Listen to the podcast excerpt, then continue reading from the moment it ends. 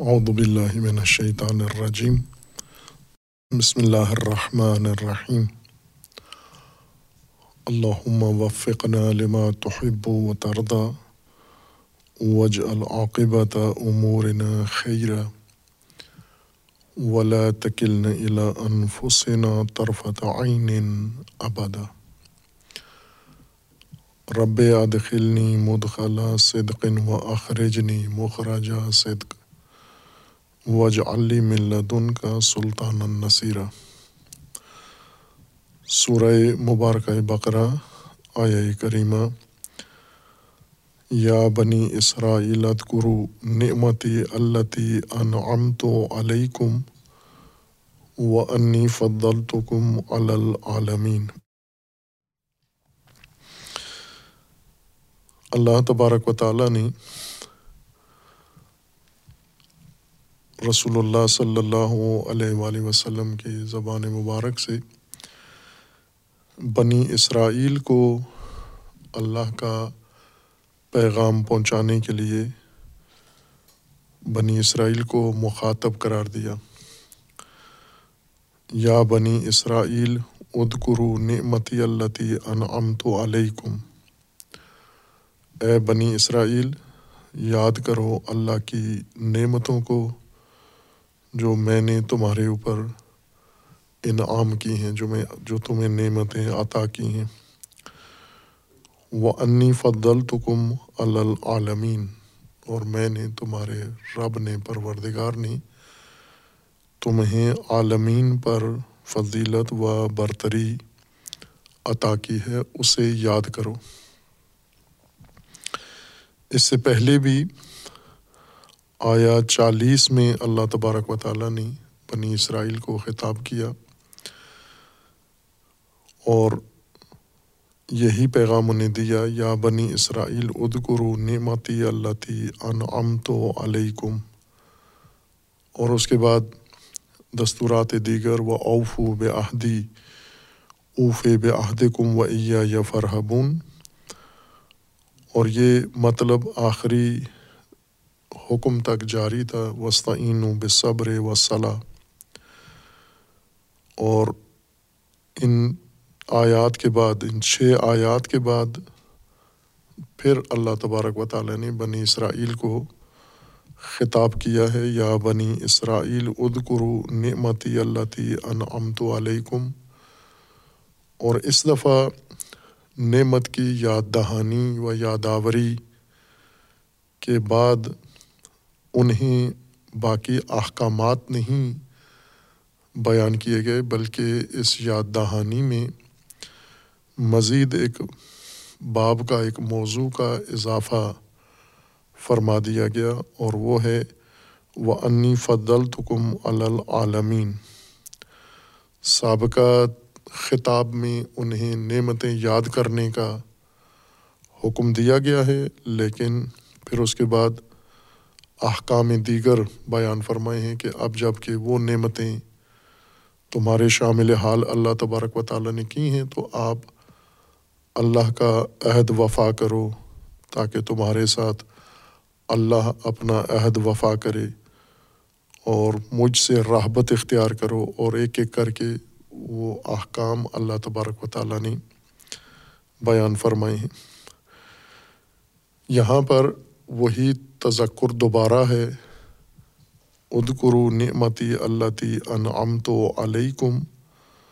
اور اس کے بعد ہے وہ انی فضل تکم العالمین یعنی ادکرو انی فضل تکم العالمین۔ یہ بھی یاد کرو کہ میں نے، تمہارے رب نے، اللہ نے تمہیں عالمین پر برتری و فوقیت دی ہے۔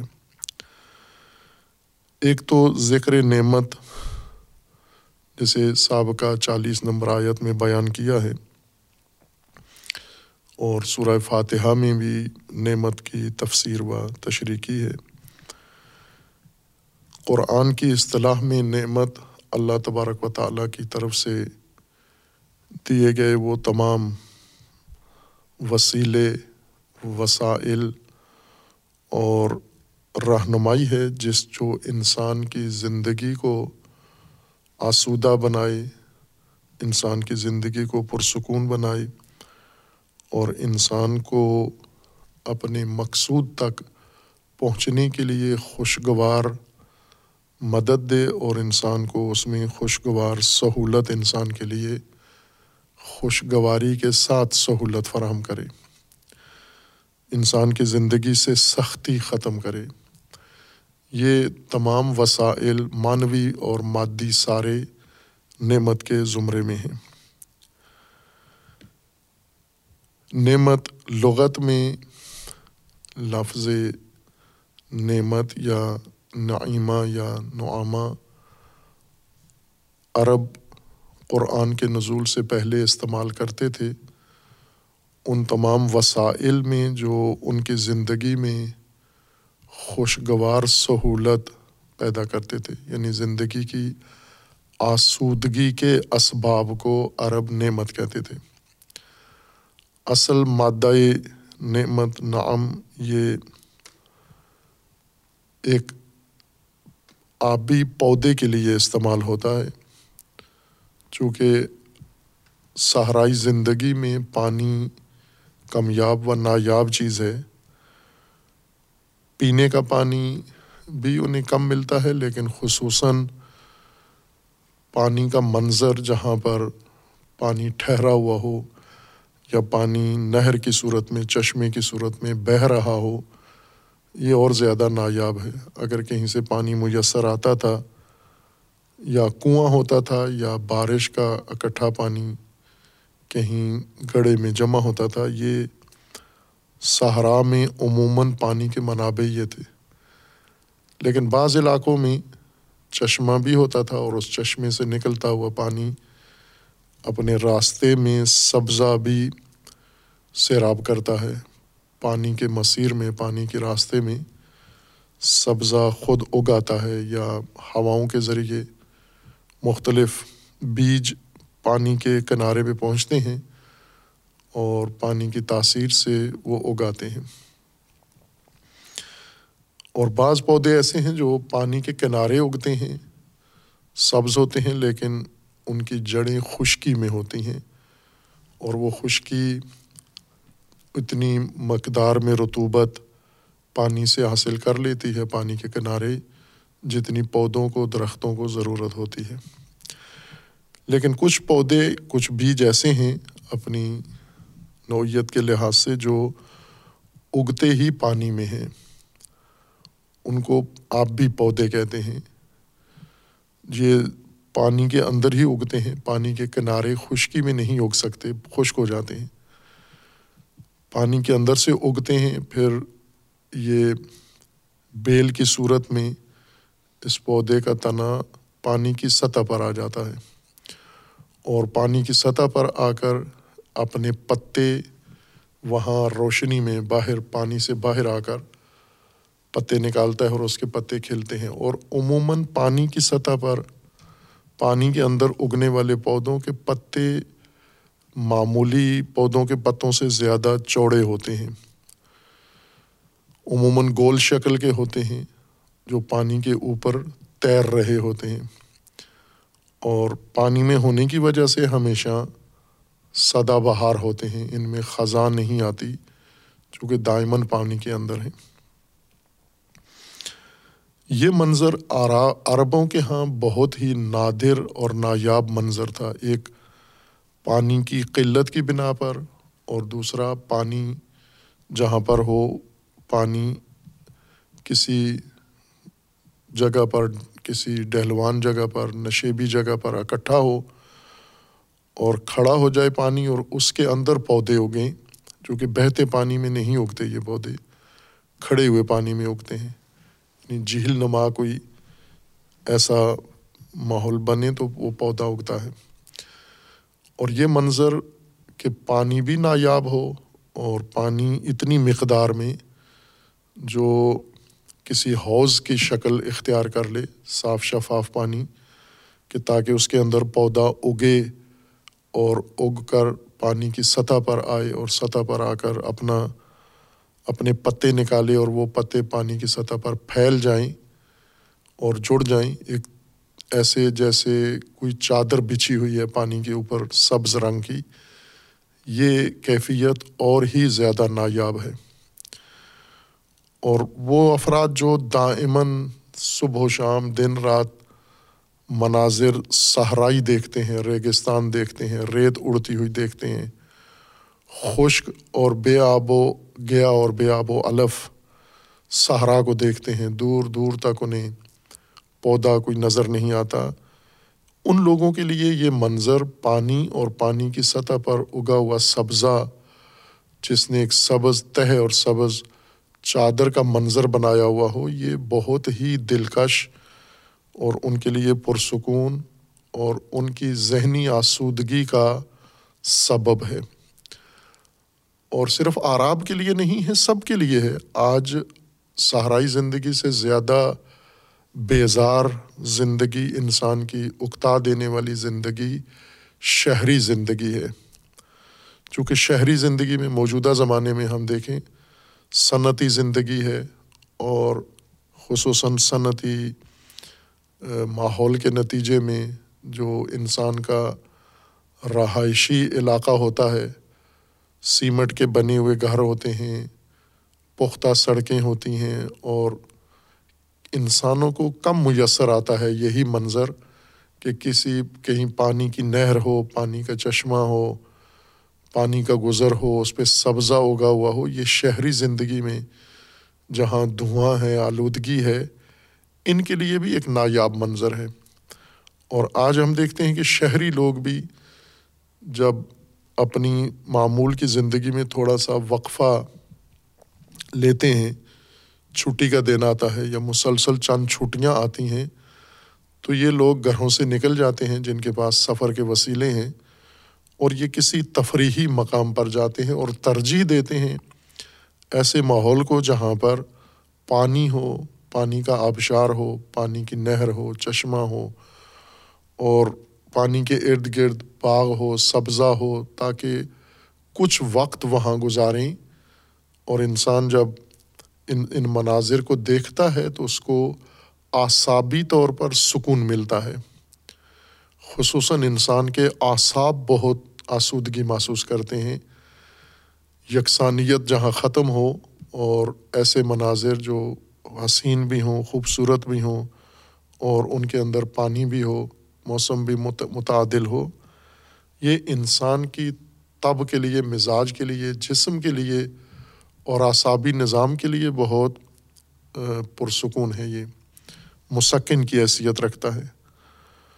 بلکہ بعض لوگ جو زیادہ ذہنی کوفت کا شکار ہوتے ہیں ذہنی اضطراب جن کو زیادہ ہوتا ہے، اعصابی تناؤ جن میں زیادہ آتا ہے، انہیں تو طبیب بھی یہ مشورہ دیتے ہیں کہ یہ ایسی جگہوں پہ وقتاً فوقتاً وقت گزاریں اور یکسانیت سے نکلیں تاکہ یکسانیت نے جو اکتاہٹ اور بیزاری انسان کے مزاج میں پیدا کی ہے اور جس کے نتیجے میں انسان کے جسم پر اس کے بہت منفی اثرات پڑتے ہیں۔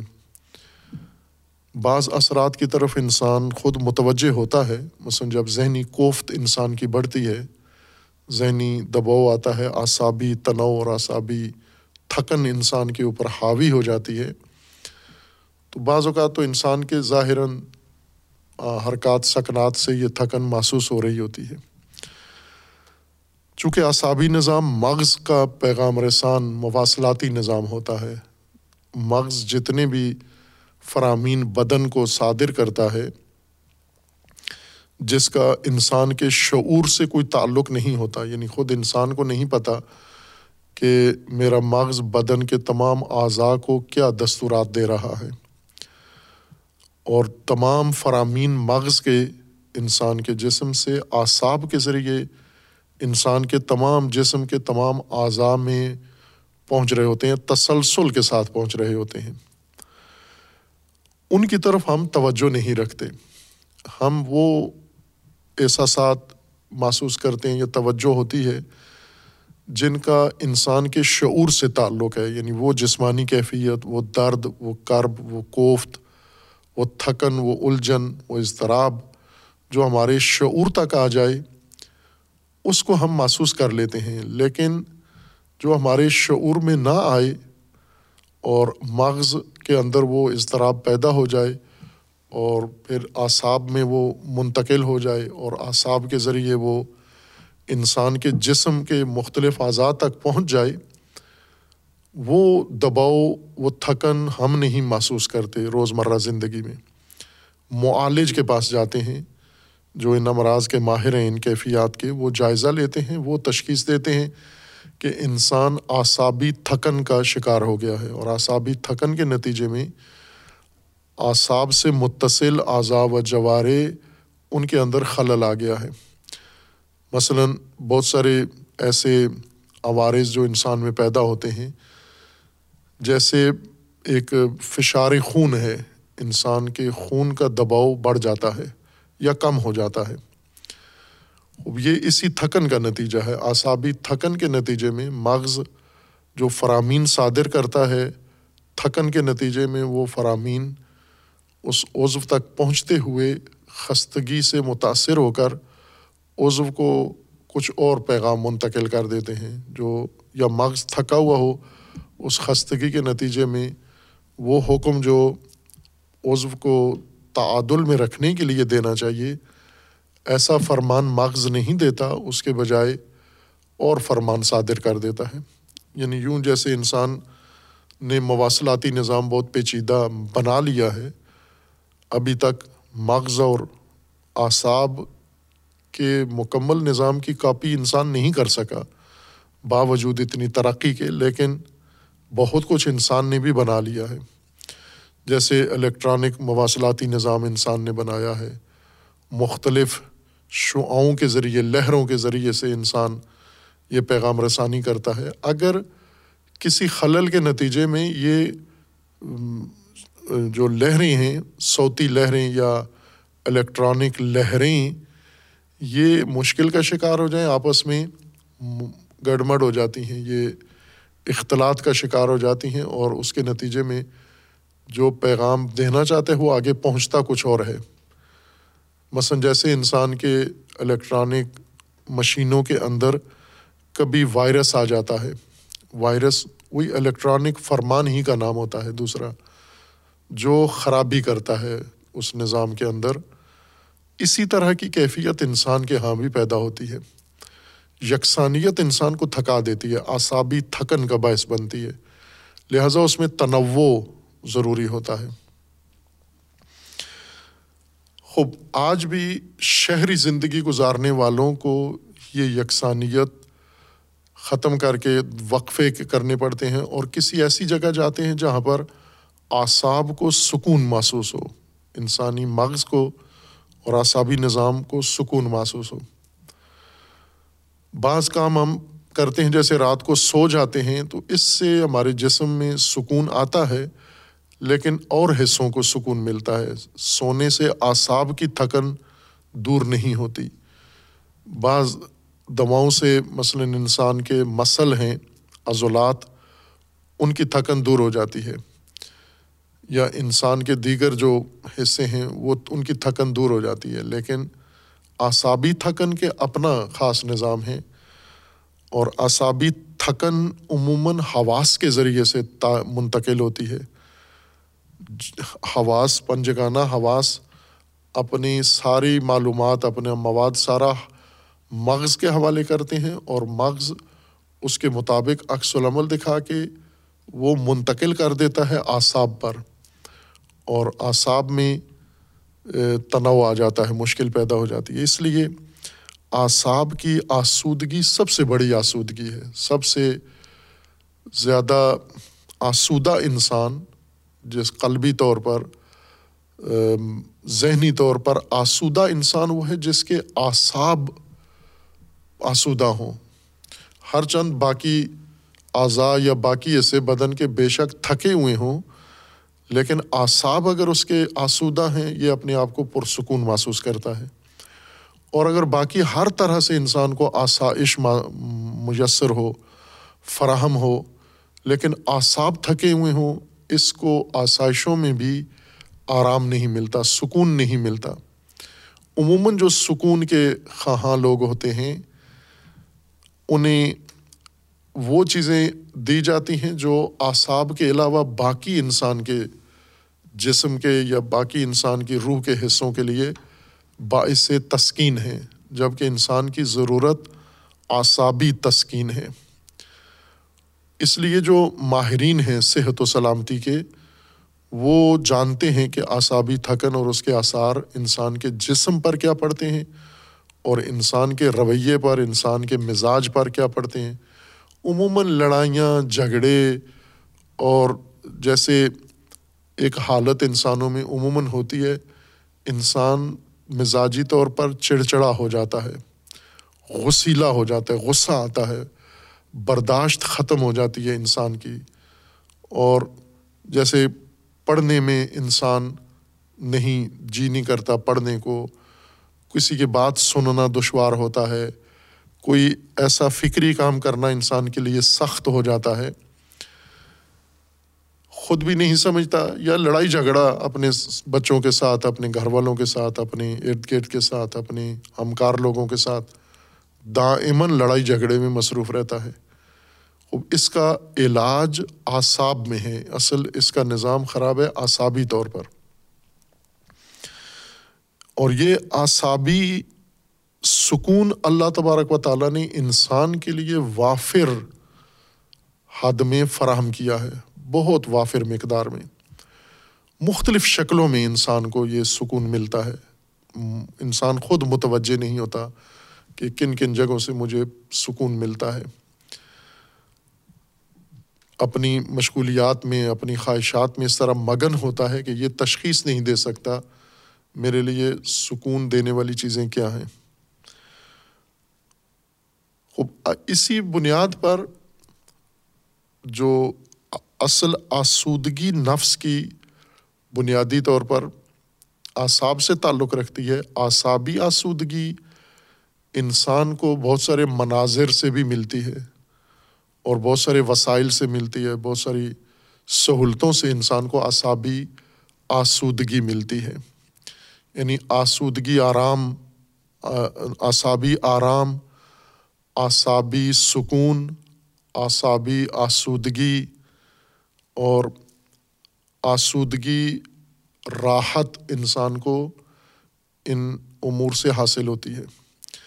یہی آسودگی جو انسان کو دے، آسودگی انسان کے باطن کی، نفس کی، روح کی، اس کو نعما کہتے ہیں۔ اور جو چیز یہ آسودگی انسان کو فراہم کرتی ہے، یہ آسائش، یہ آرام، یہ راحت انسان کی زندگی میں فراہم کرے، لغت میں اس کو نعیمہ یا نائم کہتے ہیں۔ جیسا پہلے باس میں گزرا ہے خاشے کے مقابلے میں۔ خاشے کا مطلب لغت میں ہوتا ہے مرجھایا ہوا، تھکا ہوا یعنی جو پجمردہ ہو گیا ہو۔ جیسے پھول ہے، مرجھا گیا ہو، پودا ہے، مرجھا گیا ہو۔ اور جیسے کھجور کے درخت ہیں، جب یہ مرجھا جاتے ہیں، پجمردہ ہو جاتے ہیں، خشک ہو جاتے ہیں، جھک جاتے ہیں۔ ان کی شاخیں جو کھڑی ہوتی ہیں، ان کے سر کے اوپر وہ شاخیں ساری کمزور ہو کر جھک جاتی ہیں، نیچے زمین کی طرف لٹک جاتی ہیں۔ اس کمزوری کے نتیجے میں جھکاؤ کو خوشو کہتے ہیں۔ خاشیہ یعنی خشک زمین ارد خاشیہ جیسے قرآن نے بھی استعمال کیا ہے۔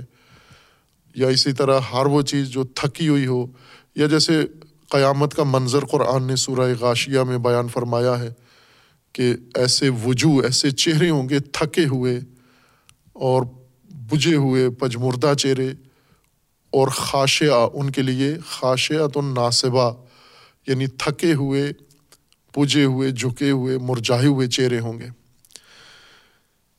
اور یہاں جو خوشو ہے، خاشعین ہے خوشو کا مطلب ہے یعنی انسان جھکا ہوا ہو۔ کیوں جھکا ہوا ہو؟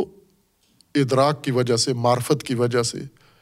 وہاں پودوں میں لغتاً خوشو کمزوری کی وجہ سے ہوتا ہے، لیکن قرآن کی اصطلاح میں انسان کے اندر خوشو انسان کی شخصیت کی وجہ سے ہوتا ہے، ادراک کی وجہ سے ہوتا ہے، معرفت کی وجہ سے ہوتا ہے۔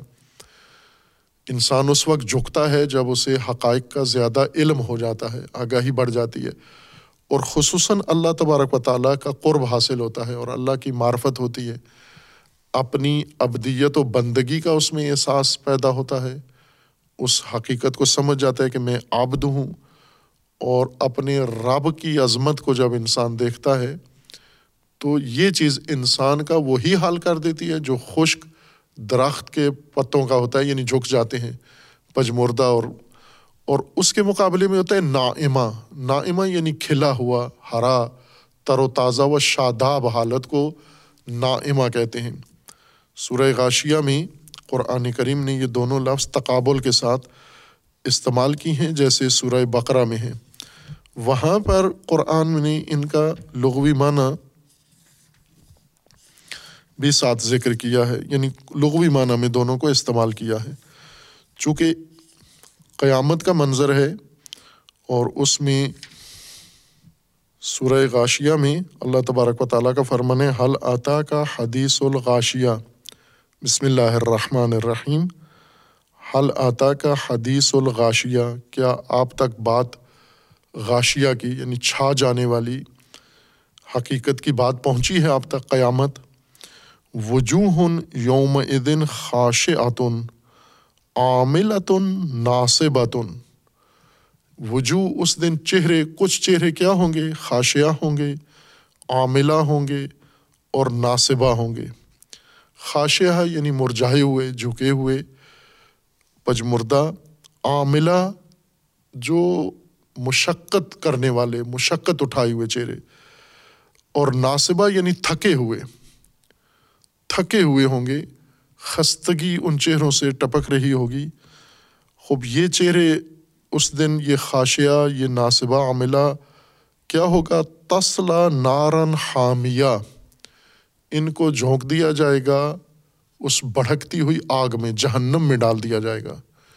یہ چہرے جو قیامت کے دن خاشیت عاملت ناصبہ ہوں گے، تھکے ہوئے ہوں گے، ان کو تسقا من عین آنیا ان کو ابلتے ہوئے گرم چشمے سے پلایا جائے گا پانی، سیراب کیا جائے گا۔ لئی لحم تعامن اللہ من ذری کانٹوں اور جھاڑیوں سے ان کو کھانا دیا جائے گا اور وہ کھانا لا یسمن و لا یغنی منجو اور وہ کھانا ان کا نہ پیاس بجھائے گا اور نہ ان کی بھوک مٹائے گا۔ یہ وجوہ خاشعہ و وجوہ عاملہ و وجوہ ناصبہ کا یہ حال ہوگا۔ اور اس کے مقابلے میں کیا ہوگا؟ وجوہ یوم نائمہ۔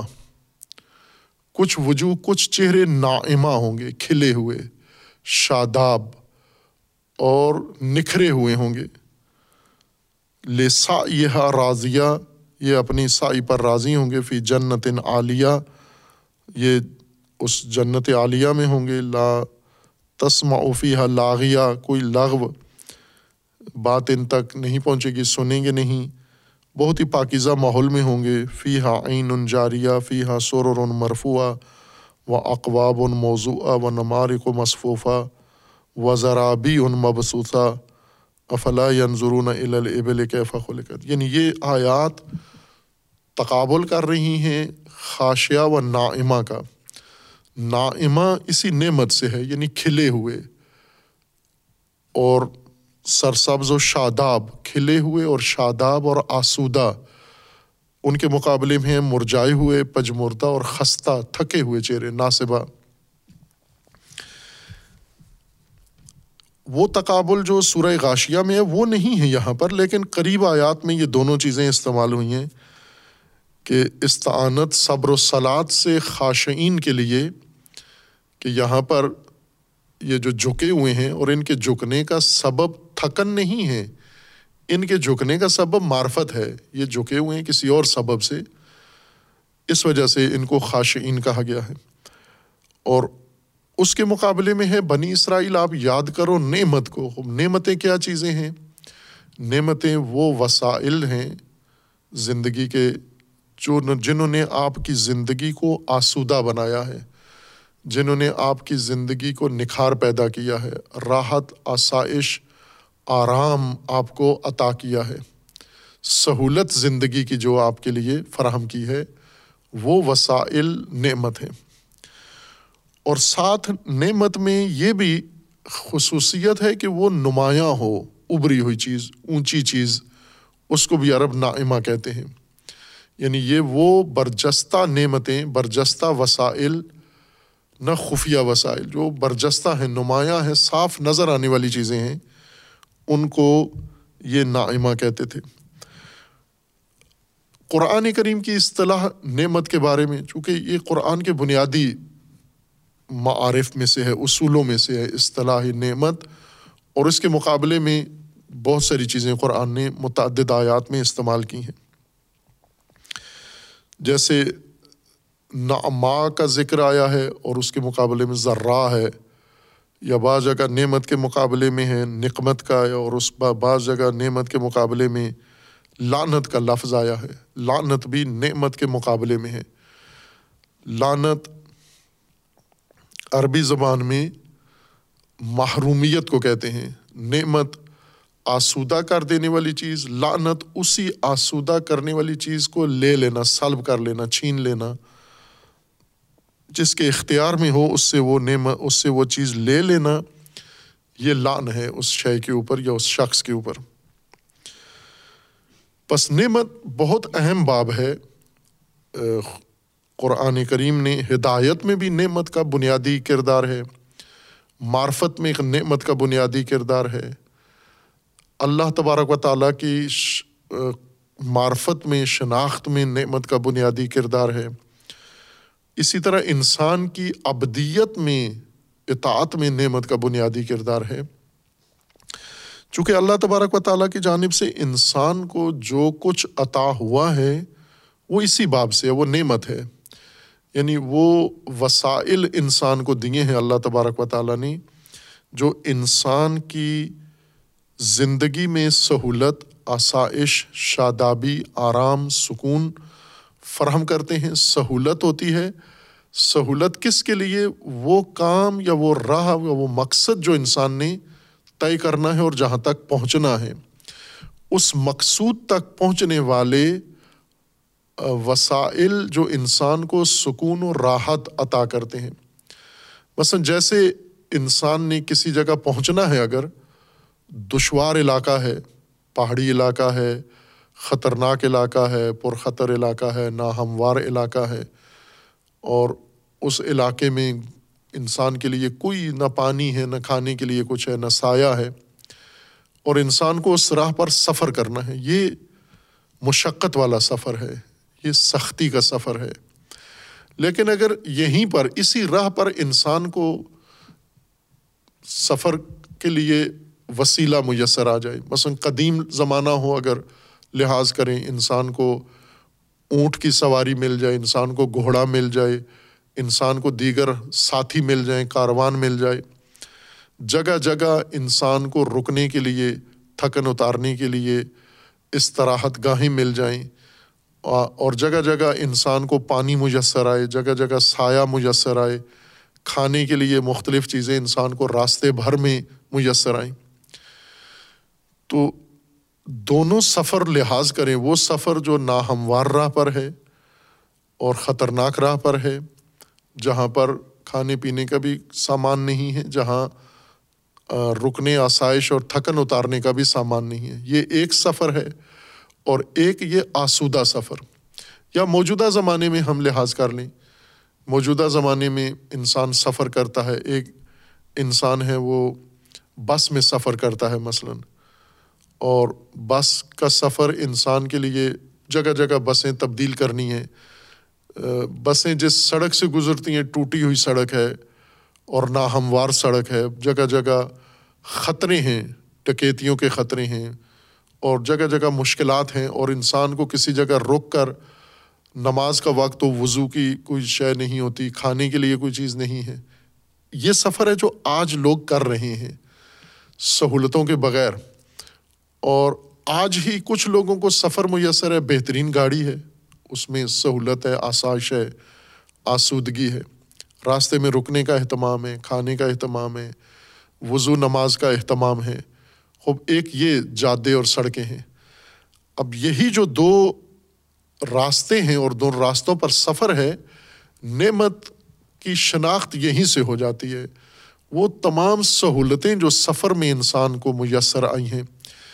نہ وہ سہولتیں جن سے انسان لذت اٹھا رہا ہے، نہ وہ سہولتیں جن سے سفر میں آسانی پیدا ہو رہی ہے۔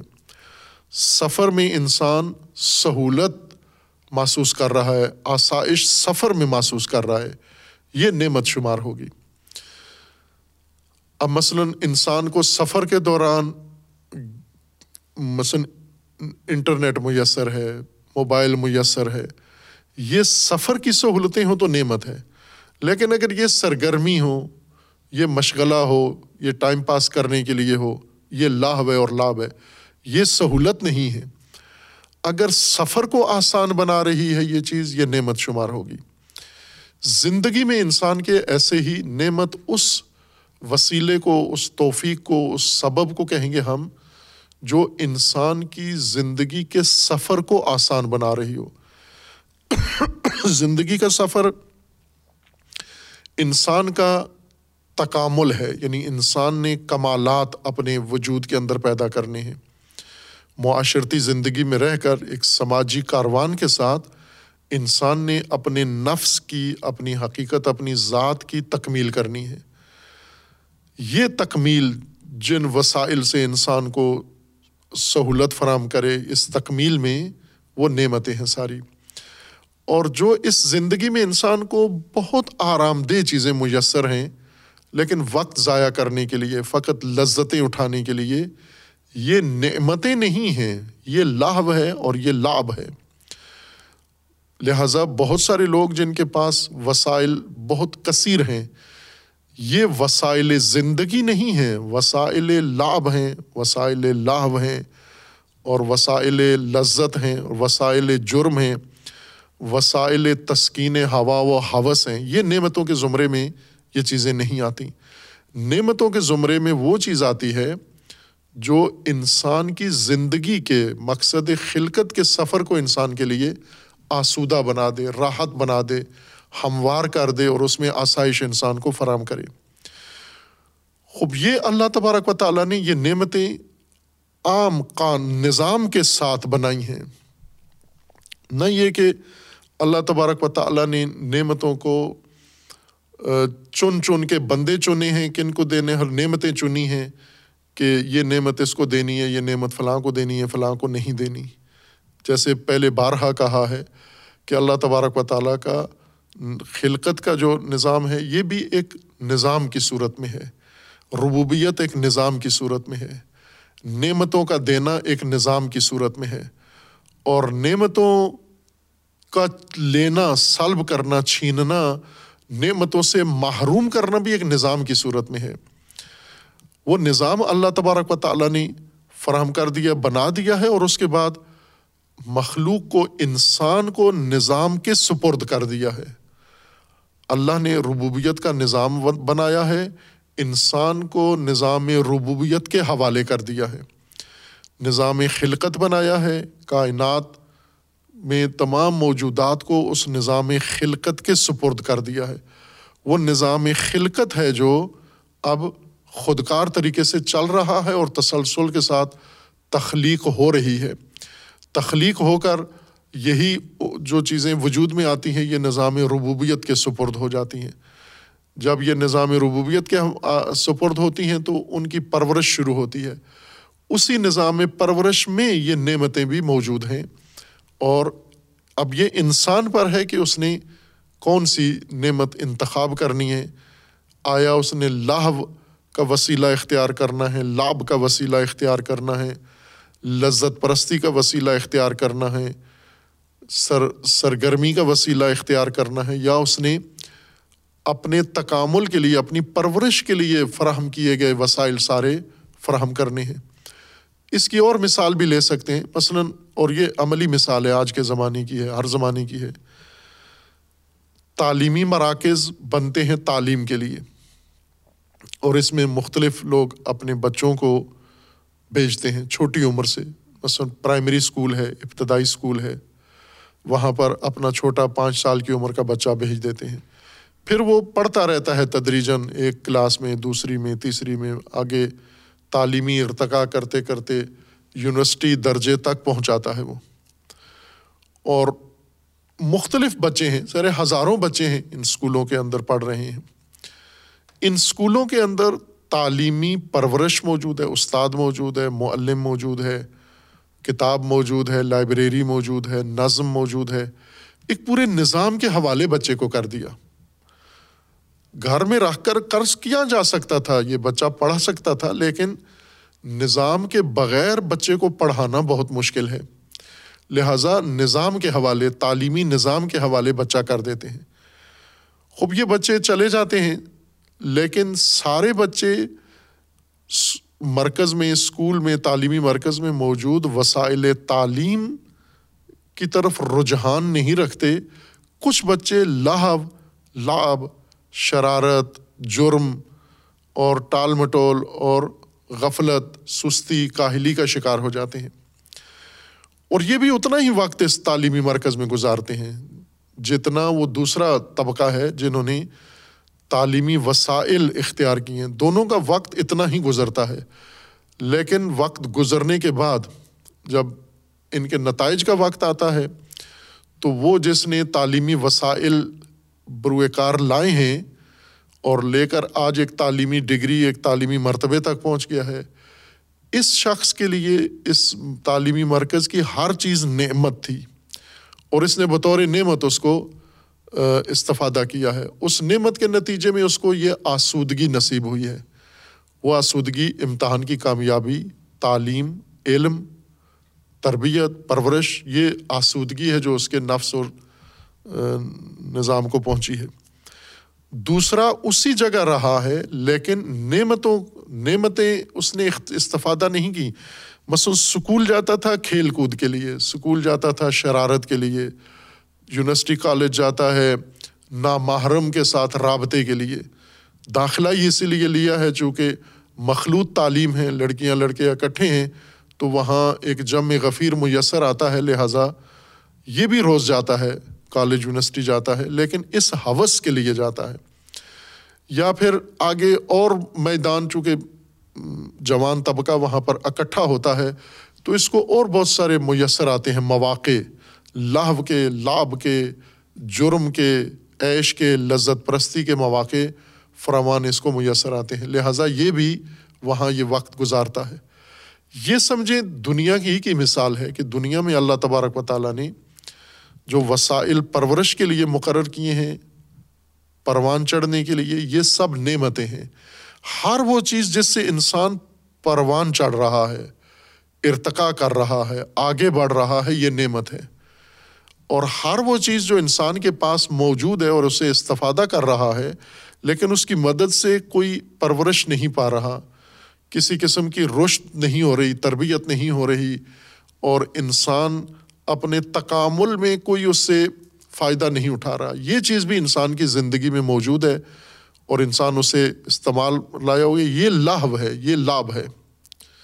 جیسے فرض کریں کہ موٹر سائیکل ہے کسی جوان کے پاس یہ اس موٹر سائیکل سے روزانہ جاتا ہے ویلنگ کرتا ہے ریس لگاتا ہے، لڑکیوں کے کالج کے سامنے جا کھڑا ہوتا ہے اور ٹریفک والوں کو تنگ کرتا ہے یا اس کے موٹر سائیکل کا سہارا لے کے جرم کرتا ہے، تنگ کرتا ہے لوگوں کو، چوریاں کرتا ہے۔ یہ موٹر سائیکل اس کی پرورش کے لیے نہیں ہے۔ اس موٹر سائیکل کے ذریعے سے، اس وسیلے سے اس نے ارتقا نہیں کی، نہ اس کی معیشت نے ارتقا کی۔ نہ اس کے گھر نے ارتقا کی، نہ اس کے اقتصاد نے ارتقا کی، نہ اس کے علم میں ترقی ہوئی۔ یہ وسیلہ استعمال ہو رہا ہے گناہ اور جرم کے لیے، وقت پاس کرنے کے لیے۔ خوب یہ نعمت نہیں ہے یہ موٹر سائیکل اس کے لیے۔ وہ موٹر سائیکل نعمت ہوگی جو اس کو اس چیز میں سہولت و مدد فراہم کرے۔ اسی طرح ہم جتنے وسائل آج صنعت نے زیادہ وسائل پیدا کر کے دے دیے مختلف چیزیں اور آسانیاں زیادہ پیدا کر دی ہیں۔ دراصل ٹیکنالوجی نے اگر ہم اس کو الہی نگاہ سے دیکھیں، دینی قرآنی نگاہ سے ٹیکنالوجی کو دیکھیں، وہ ٹیکنالوجی جو انسان کو پرورش کی سہولتیں زیادہ سے زیادہ دے رہی ہے، یہ ایک دینی عمل ہے، یہ دینی علم ہے، یہ ٹیکنالوجی۔ جو انسان کو تعلیمی ارتقا جو انسان کو سماجی ارتقا جو انسان کو معاشرتی ارتقا جو انسان کو مانوی ارتقا میں مدد فراہم کر رہی ہے، وسائل دے رہی ہیں، یہ ٹیکنالوجی ایک سب سے بڑی عبادت ہے۔ یہ ٹیکنالوجی دراصل وہ کام ہے اللہ کی ربوبیت کا ایک شعبہ ہے۔ یہ ٹیکنالوجی چونکہ اللہ نے ربوبیت کا مطلب پرورش دینا، تو یہ خلق خدا انسانوں کی پرورش کے وسائل یہ ٹیکنالوجی فراہم کر رہی ہے۔ اس لیے یہ الہیات کا شعبہ ہے، یہ دینیات کا شعبہ ہے، یہ دینی علم ہے یہ۔ اور اگر انسان اس ٹیکنالوجی کی مدد سے لغویات، لہویات، وقت پاس کرنا یا جرم یا دیگر اسباب کے لیے ہے، یہی لاہ ہے لابھ ہے یا معصیت یا لانت ہے یہ۔ چونکہ اسی ٹیکنالوجی کی مدد سے بہت سارے محروم ہو جاتے ہیں پرورش سے اور بہت سارے مقصد خلقت سے ہٹ جاتے ہیں۔ مقصد سے ہٹانے والی چیز کو لاہب لاہو کہتے ہیں۔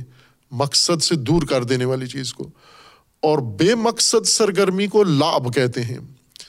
تو یہ ٹیکنالوجی اگر اس طرح استعمال ہو رہی ہے تو یہ لابھ ہے اور یہ لابھ ہے۔ بس نعمت کا بڑا بنیادی کردار ہے انسانی نظام میں جو اللہ تبارک و تعالیٰ نے انسان کے لیے فراہم کیا ہے۔ اس لیے اس کی یاد دلا، یاد دہانی اور اس کی تذکر ضروری ہے، بلکہ اس کی تعلیم ضروری ہے۔ نعمت کی شناخت قرآن کے نزدیک نصاب دین ہے، نصاب تربیت دین ہے۔ ہم نے جو نصاب بنایا ہے، اس میں اس کو نعمت شناسی کو نہیں رکھا۔ کسی جگہ بھی شناخت نعمت اور شناخت نعمت کے اصول، شناخت نعمت کے قواعد، شناخت نعمت کے ضوابط، یہ کہیں بھی کسی نے تدوین بھی نہیں کیے۔ جبکہ ہم قرآن میں دیکھیں تو سب سے اہم موضوع انسان کو اللہ کی نعمتوں سے آشنا کرنا ہے۔ اور دوسرا، انبیاء کرام علیہ السلام کی تعلیمات کا زیادہ حصہ، بڑا حصہ مختص ہے۔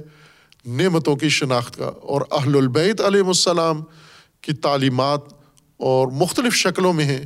خواہ وہ ان کے دروس کی شکل میں ہوں جو انہوں نے دین سکھاتے ہوئے اپنے شاگردوں کو سکھائے ہیں، یا وہ اللہ تبارک و تعالیٰ کی بارگاہ میں مناجات اور دعا کی صورت میں ہوں، اظہار ابدیت و بندگی کی صورت میں ہوں۔ سب سے زیادہ غالب موضوع تعلیمات دین میں نعمت کی پہچان ہے۔ اتنا مواد کسی اور موضوع کے بارے میں نہیں ہے جتنا نعمت کے بارے میں، قرآن میں اور منصوص دینیا میں ہے۔ اور پھر سب سے بڑا منبع جو اللہ تبارک و تعالیٰ نے انسان کو دیا ہے، وہ عقل ہے۔ ہم ٹیکنالوجی کو ہی دیکھ لیں، ٹیکنالوجی نعمت سازی بھی ہے اور نعمت شناسی بھی ہے۔ لیکن انہوں نے کوئی چیز ان آیات اور روایات سے ٹیکنالوجی نے نہیں استفادہ کیا، عقل سے استفادہ کیا ہے۔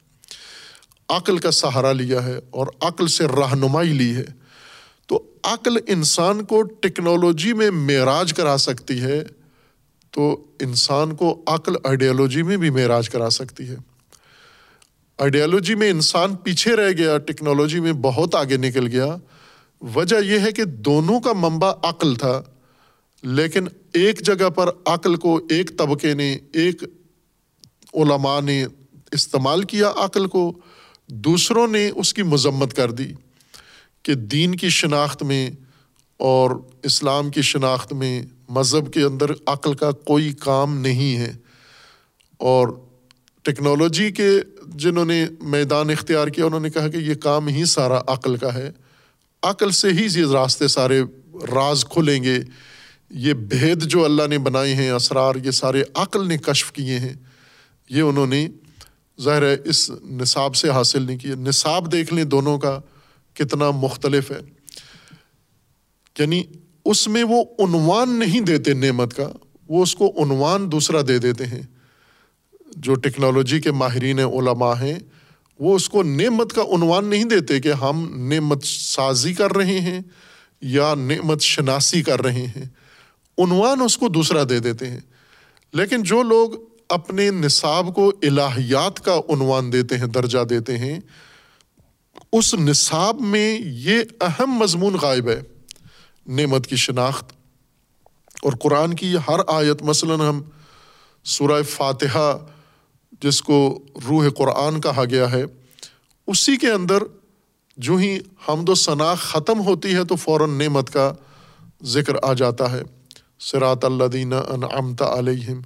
فوراً نعمت پر بات منتحی ہو جاتی ہے، نعمت کے باب میں چلی جاتی ہے۔ اور پھر وہاں سے آگے یہ آخر قرآن تک یہ مبس جاری ہے۔ خوب، یہ ضرورت ہے اس چیز کی کہ اگر قرآن سے علوم دریافت کیے جائیں تو قرآن پہلا علم یہ معرفی کرتا ہے کہ موضوع قرآن نے نعمت دیا ہے، اس نعمت کے پہچان و شناخت کے قواعد رکھو۔ جس طرح ہم نے قرآن کے الفاظ کے بارے میں یہ علوم قرآن نے تو نہیں دیے ہمیں، قرآن نے فقط الفاظ دیے ہیں۔ ان الفاظ کی زبر ہو، پڑھ سے، اس لفظ کو زبر کے ساتھ پڑھیں، زیر کے ساتھ پڑھیں، پیش کے ساتھ پڑھیں، جزم کے ساتھ پڑھیں، ملا کے پڑھیں۔ یہ سب کچھ قواعد ہم نے خود بنائے ہیں۔ قرآن کے الفاظ کی ادائیگی، قرآن کے الفاظ کا تلفظ، قرآن کے الفاظ کے مخارج قرآن کے الفاظ کی زیر زبر، قرآن کے الفاظ کی دلالت کے لیے اتنے علوم انسان نے بنائے ہیں فقط الفاظ قرآن سمجھنے کے لیے۔ قرآن نے تو صرف الفاظ دیے آپ کو یعنی موضوع دیا۔ موضوع کا علم آپ نے خود بنایا، اس کو علم کی شکل آپ نے خود دی۔ اور ہم ابھی لغت کی کتابیں تلاش کریں یعنی دیکھیں اس وقت علوم میں سب سے زیادہ ضخیم کتابیں، ذخیرے، بڑی بڑی قطور کتابیں، حجیم کتابیں وہ لغت کے اور ادب کے بارے میں ہیں۔ یعنی پوری دنیا میں اگر ہم دیکھیں تو ادب کے بارے میں کتابیں جو لکھی گئی ہیں اور چھپی ہیں اور پڑھی جاتی ہیں، ان کا شاید دسواں حصہ بھی نہیں ہے جو دیگر موضوعات پر لکھی گئی ہیں۔ مثلاً ہستی شناسی کے بارے میں، خدا شناسی کے بارے میں، اللہ کی معرفت کے بارے میں کتابیں دیکھیں اور ادب کے بارے میں کتابیں دیکھیں تو آپ کو لائبریریاں بھری ہوئی ملیں گی ادب کی کتابوں سے اور اس لائبریری میں ڈھونڈنے سے شاید ایک آدھ کتاب یا چند کتابیں آپ کو کسی اور موضوع یا علم پر مل جائیں گی آپ کو۔ تو یہ الفاظ جو قرآن نے استعمال کیے ہیں، ایک موضوع بنا لیا ہم نے علوم کا۔ اب آئیں ان الفاظ کے اندر جو موضوعات قرآن نے معرفی کیے ہیں، تو یہ بھی اتنا ہی وسیع علم ہونا چاہیے تھا۔ اور اگر ہم قرآن سے رہنمائی لیں علوم کی ترتیب کے لیے، تو سب سے وسیع علم، سب سے حجیم علم علم نعمت ہونا چاہیے تھا۔ علم النعمت نعمت شناسی، شناخت نعم۔ بہت ضمنی باس تفاصیر میں بھی ہوتی ہے۔ اور بہت ضمنی باس دین میں بھی ہوتی ہے، مذاہب میں بھی ہوتی ہے، مدارس میں بھی ہوتی ہے۔ انتہائی ضمنی باس یعنی اسی وجہ سے نعمت کا جو نظام اللہ تبارک و تعالیٰ نے بنایا ہے اور اس نعمت کا جو مقام نظام ربوبی میں اللہ تبارک و تعالیٰ نے رکھا ہے، اس سے ہم مطلقہ غافل ہیں۔ اور وہ کمی پھر دوسری چیزوں سے پوری کرتے ہیں۔ اور چونکہ ان کا عنوان نعمت نہیں ہوتا وسیلہ تو مل جاتا ہے، آسائش کا ذریعہ تو مل گیا، لیکن اس عنوان کے تحت نہیں یہ باس ہوئی۔ لہٰذا انسان اس کی جہت سے محروم رہ جاتا ہے۔ دوسرا موضوع اس تذکر میں یہ ہے کہ بنی اسرائیل کو ماضی یاد دلایا جا رہا ہے۔ اور یہ ایک بہت اہم سماجی رہنمائی کا بہت اہم ضابطہ ہے یہ کہ قرآن کریم نے مخاطبین قرآن کو کثرت سے ماضی یاد دلایا ہے۔ ماضی سے مراد یعنی تاریخ، دیگر اقوام، دیگر سماج، دیگر معاشرے۔ اور یہ سماجی ہدایت کے لیے ضروری مضمون ہے یہ۔ باقی علوم کے لیے نہیں ہے۔ مثلاً ہم اگر فلسفہ سمجھنا چاہیں تو ماضی شاید ہماری اتنی مدد نہ کرے کہ گزشتہ فلاسفہ کیا کہہ گئے ہیں، کیا کہا ہے۔ یہ شاید وہ گزشتہ گان کی آرام میں اگر ہم الجھ جائیں تو چے بسا ہم منحرف بھی ہو سکتے ہیں۔ چونکہ انہوں نے بہت خام باتیں کی ہیں قدیم نے، انہوں نے، پہلے والوں نے۔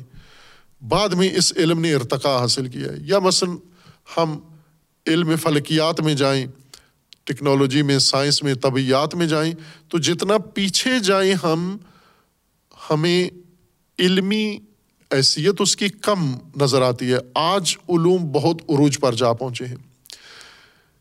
لیکن عمرانیات و سماجیات جو انسان کی سوسائٹی، انسان کی معاشرت اور انسان کی سوشل زندگی سے تعلق جو چیزیں رکھتی ہیں، یہ جتنا پیچھے جائیں ہم اس سماج شناسی میں، اتنا آج کی انسانیت کے لیے اس کو بہتر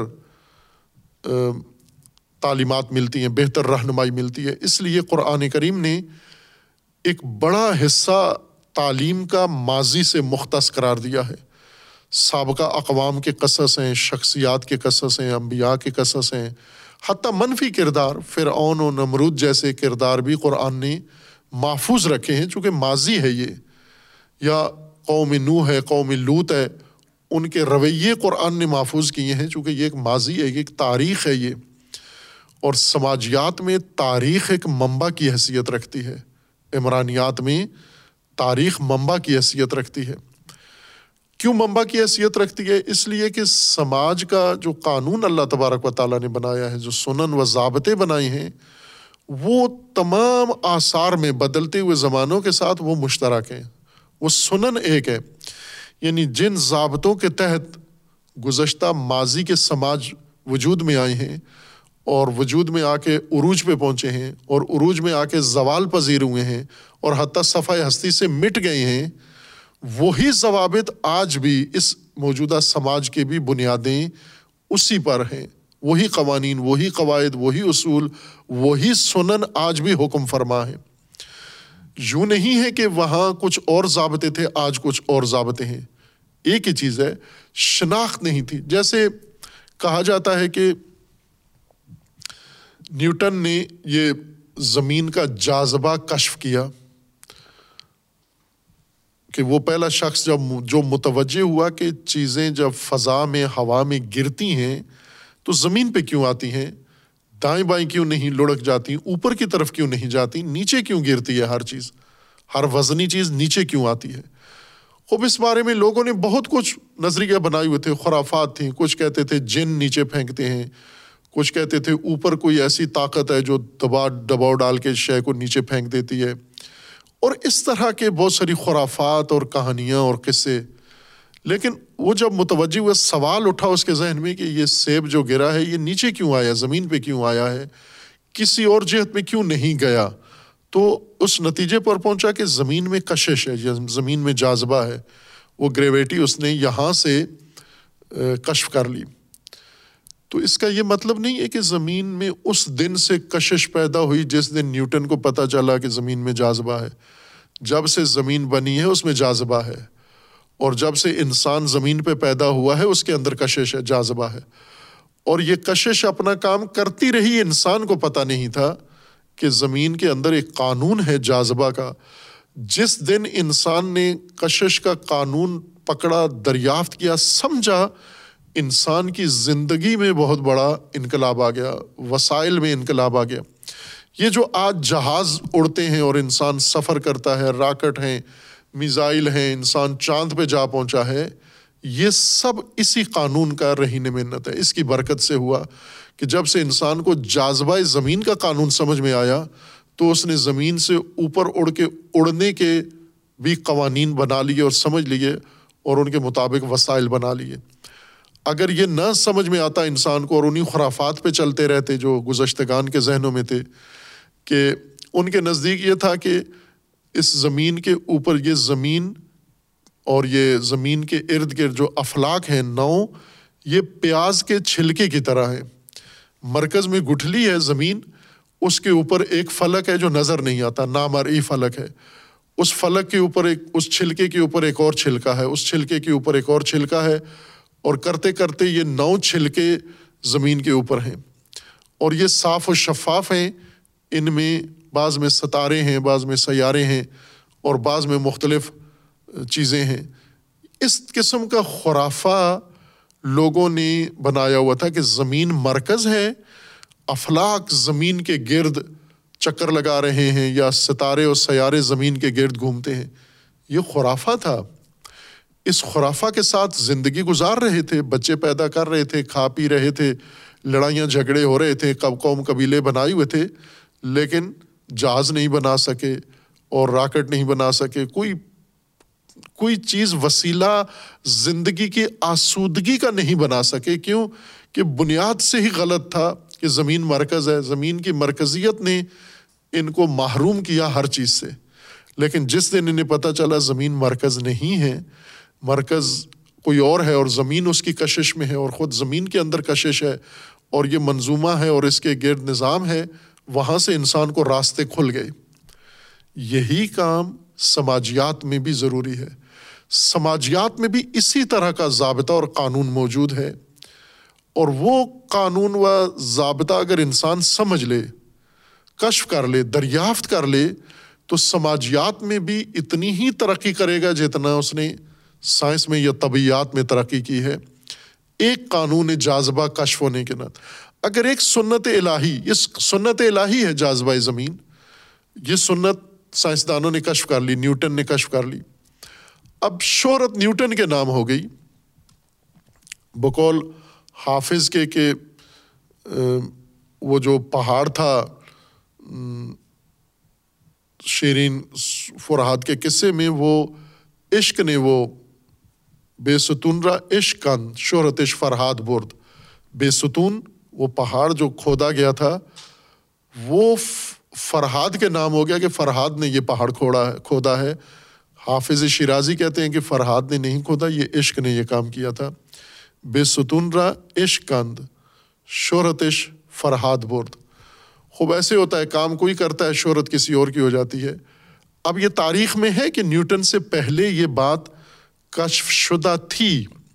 لیکن ان کی کوئی سنتا نہیں تھا۔ نیوٹن کی سن لی۔ نیوٹن کو یہ خوش قسمتی تھی کہ جب اس سے یہ بات پتہ چلی تو اس نے منوا لی اپنی بات لوگوں سے۔ دوسروں کو پتہ چلی، وہ پٹ گئے بیچارے۔ بات کر کے پھر ان کا بائیکاٹ شروع ہو گیا کہ آپ نے خلاف ورزی کی ہے، الہیات کی، عقیدے کی، مسلم عقائد کی خلاف ورزی کی ہے۔ جس طرح سے اس سے پہلے گلیلیو بیچارے کو مسلم عقائد کی خلاف ورزی پر سزائے موت ہو گئی تھی توبہ کر کے اس نے جان بچائی۔ اس نے یہ کہا تھا کہ زمین مرکز ہے اور سورج اس نے کہا زمین مرکز نہیں ہے، سورج ہے۔ زمین گھومتی ہے، سورج نہیں گھومتا۔ تو انہوں نے کہا یہ مقدس عقیدہ، یہ بنیادی عقیدہ دین کا اس نے خراب کیا ہے، لہٰذا مر، اس کو سزائے موت دو۔ اس کو وکیل نے بتایا توبہ کر لو۔ تو اس نے کر دی توبہ اور توبہ کرتی اس نے کہا تھا کہ میری توبہ سے زمین رکے گی، نہیں، زمین چکر کر کاٹتی رہے گی، یا مثلاً زمین گول ہے، چپٹی نہیں ہے، اور اس طرح کی جو قوانین ہیں، یہ سننے، سنتیں ہیں اللہ کی۔ سنن قانون کو کہتے ہیں، ضابطے کو کہتے ہیں تقوینی قوانین اور تشریعی و سماجی قوانین۔ سماجی قوانین بھی ویسے ہی اللہ تبارک و تعالیٰ کی لا یتغیر سنتیں ہیں، غیر متغیر سنتیں ہیں۔ چونکہ انسانی سماج ان سنتوں پر قائم ہے، اس وجہ سے ماضی کا تذکرہ انسان کو اس بنیاد پر، قصے کے طور پر نہیں، سنت شناسی، قانون شناسی کے لیے سنایا جا رہا ہے۔ اور قرآن میں خصوصیت کے ساتھ جو سماج مثال کے طور پر پیش کیا گیا ہے یعنی قرآنی تعلیم میں، قرآنی تفہیم میں، قرآنی ہدایت کے نظام میں، وہ بنی اسرائیل کا سماج ہے۔ یعنی ہر علم میں ایسے ہوتا ہے کہ کچھ مثالیں لے لیتے ہیں اور ان مثالوں کے ارد گرد پھر باس کر کے سمجھائی جاتی ہے۔ جیسے کسی جنگ، مثلاً جنگ عظیم کو لے کے اور جنگ کے علوم، جتنے جنگی علوم ہیں، وہ سب جنگ عظیم کی مثال کے گرد گھومتے رہتے ہیں اور جنگ عظیم کی مثال بنا کر آج کی افواج کو جنگی اصول سکھائے جاتے ہیں۔ اور اسی طرح دیگر علوم ہیں۔ تو بنی اسرائیل ایک سماج ہے، ایک معاشرہ ہے اس اشتراک سنن کی وجہ سے اس کا ذکر ہے قرآن کریم میں۔ اور خود اس قوم کو ماضی اس کا یاد دلانا یہ ایک اور پہلو سے بھی اہم ہے۔ یہ وہی پہلو ہے جو علامہ اقبال نے قرآن سے اقتباس کیا ہے اور شکوہ لکھا ہے۔ شکوہ اور جواب شکوہ، یہ دراصل مسلمانوں کو ماضی یاد دلانا ہے۔ اللہ تبارک و تعالیٰ نے بنی اسرائیل کو کہا، یا بنی اسرائیل عز نعمتی اللہ انعام تو علیکم علامہ اقبال نے یہی اگر عربی میں شکوہ ہوتا تو علامہ اقبال کیا کہتے، یا یو الدینہ آمن اد کرو نعم اللہ اللہ تی انہما علیکم۔ اللہ کی نعمتوں کو یاد کرو جو ماضی اللہ نے تمہیں دیا، کتنا عظیم درخشان ماضی تھا۔ آج کس ذلت و نکبت میں تم پہنچ گئے ہو؟ وہ ماضی یاد دلایا، یہ ہر نسل کے لیے ضروری ہے کہ آج کی یہ نسل نگون بخت اس کو یاد دلایا جائے ماضی کہ تم ایسے نہیں تھے، تم ماضی میں کچھ اور تھے۔ اور اس ماضی کے بنیاد کو سمجھو اور آج جس ذلت و نکبت کا شکار ہو گئے، اس سے نکلو تم۔ یعنی یہ بھی سماجی لحاظ سے، سماجی ہدایت کے اصولوں میں سے ایک بہت اہم چیز ہے کہ کسی کو اس کا درخشان اور اس کا عالیشان ماضی یاد دلایا جائے۔ تاکہ موجودہ انسان جو آج ذلت میں گھرا ہوا ہے، اسے پتہ چلے کہ میں ذلت نہیں، عظمت کا مالک تھا۔ یہ عظمت کہیں مجھ سے کھو گئی ہے۔ جن وجوہ کی وجہ سے کھو گئی ہے، ان کو میں شناخت کروں اور دوبارہ پلٹ کروں اور اس کا بڑا اثر ہوتا ہے۔ جیسے بہت سارے لوگ ہیں، اچھے خاندانوں سے تھے، لیکن ان کے اوپر کوئی افتاد پڑی، مصائبہ سختیاں آئیں، تتر بتر ہو گیا خاندان۔ آج ایک شخص ان کا در بدر بڑا گھٹیا کام کرتا ہے، گدائی کرتا ہے۔ اگر اس کو کوئی کھڑا کر کے سمجھا دے کہ تو تو بڑے اعلیٰ اشرف خاندان کا آدمی تھا۔ تو اس ذلت میں کیسے پڑا ہوا ہے؟ مثلاً جیسے سادات ہیں، آل رسول ہیں یہ آل رسول آج جن کاموں میں پڑے ہوئے ہیں، انہیں کوئی متوجہ کر دے کہ تم کس خاندان سے ہو، کس شخصیت کے خاندان سے ہو، تمہارے اجداد میں کون ہیں؟ آج آل رسول ہیں، رسول اللہ کے بھی دشمن، آل رسول کے بھی دشمن ہیں، سید ہیں، لیکن تکفیری، ناسبی، دشمنان اہل البید سے محبت کرنے والے۔ خوب ان سعیدوں کو کوئی جھنجھوڑ کے بتائے کہ تم کس خاندان سے ہو؟ تمہارا ماضی کیا ہے؟ تم کس کی اولاد ہو تم؟ اور آج کہاں کس ذلت میں پڑے ہوئے آج کن لوگوں کے پیچھے پڑے ہوئے تم؟ خوب یہ ماضی انسان کی آنکھیں کھول دیتا ہے۔ اس لیے اللہ تبارک و تعالیٰ نے بنی اسرائیل کو، یہ جو عہد رسول اللہ میں بنی اسرائیل ہیں، ان کو ان کا ماضی یاد دلایا ہے کہ تم یہ تھے۔ آج جو ہو یہ نہیں ہو تم۔ وہ جو کل تھے، گزشتہ تھے، وہ تھے تم۔ آج اپنی شناخت کھو چکے ہو۔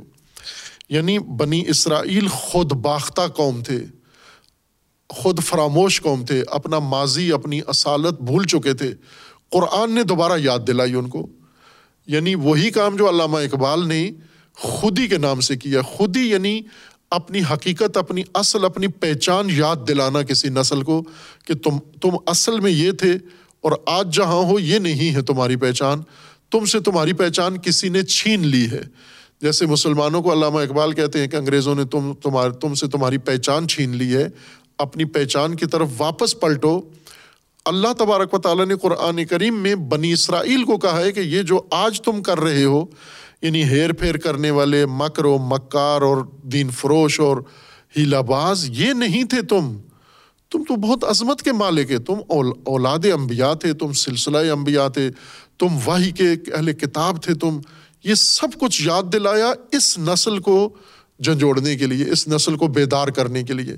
در حقیقت یہ بنی اسرائیل کو دوبارہ مبعوث کرنے کے لیے، بنی اسرائیل کو دوبارہ راہ خدا میں لانے کے لیے یہ ماضی ان کو یاد دلایا جا رہا ہے۔ اور پھر قرآن میں متعدد آ جاتے ہیں اس تذکر کی بنی اسرائیل کو ہی۔ اور اسی طرح چونکہ اس وقت مسلمانوں کی اس تعلیم کا یا نظام کا آغاز تھا، مسلمانوں کا حال تھا، زمانہ حال، اور بنی اسرائیل کا ماضی تھا۔ آج چودہ سو سال بعد، قرآن کے نزول کے بعد بالکل جا بجا ہو گئے ہیں۔ یعنی جہاں بنی اسرائیل کھڑے تھے اور قرآن انہیں جھنجھوڑ رہا ہے، بالکل اسی جگہ آج مسلمان کھڑے ہوئے ہیں۔ یعنی آج بھی قرآن مسلمانوں کو جھنجھوڑ رہا ہے کہ تم تو یہ نہیں تھے، تم کچھ اور تھے۔ تمہاری شناخت کچھ اور ہے، تمہاری پہچان کچھ اور ہے، تمہارا ماضی کچھ اور ہے، تمہاری تاریخ کچھ اور ہے، تمہارا ہدف مقصد کچھ اور تھا۔ آج اس ذلت و نکبت میں تم کیسے پڑ گئے؟ لہٰذا اپنے ماضی کو دیکھو اور واپس پلٹو اپنی اصلی مقام پر واپس پلٹو آج کے زمانے کے تقاضے کے مطابق۔ لہٰذا اس لحاظ سے یہ سماجی تذکر اور سماجی لحاظ سے بنی اسرائیل کو اللہ تبارک و تعالیٰ نے مثال کے طور پر پیش کیا ہے اور انہیں خصوصاً جو فضیلت یاد دلائی ہے، برتری عالمین کے اوپر یاد دلائی ہے، یہ بہت بنیادی نقطہ ہے۔ جیسے یہ برتری مسلمانوں نے عالمین پر حاصل کی ہے بنی اسرائیل سے زیادہ اچھی حاصل کی ہے۔ مسلمانوں نے عالمین پر برتری۔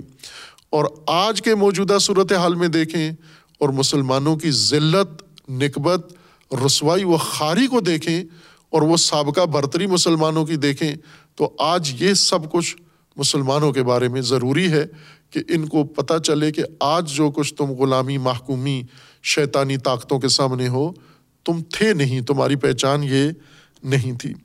یا بنی اسرائیل عزقرو نعمتی اللہ انعام تو علیکم و انی فضل تکم العالمین۔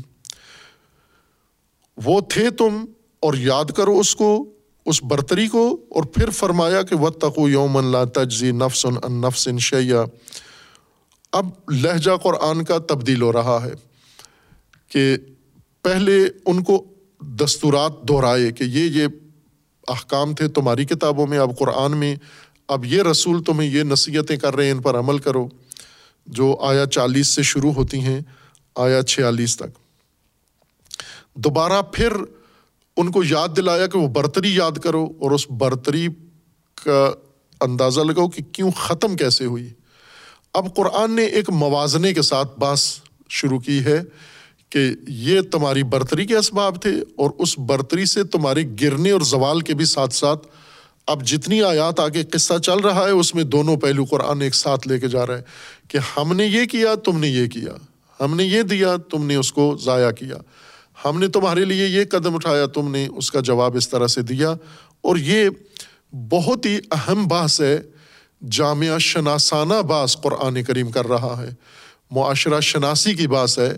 یعنی یہ ایک بالکل ناب خالص سوشیالوجی ہے۔ کہ ایک سماج کو قرآن لے کر تحلیل کر کے موجودہ نسل کو سمجھا رہا ہے کہ یہ سماج تھا، یہ اس کے پاس مواقع تھے اور ان کے رویے اور کون سی چیزیں تھیں جس سے عروج پکڑا، کون سی چیزیں تھیں جن سے زوال حاصل کیا؟ یہ بہت اہم باب ہے اس سے بعد میں بیان کریں گے۔ صلی اللہ علیہ محمد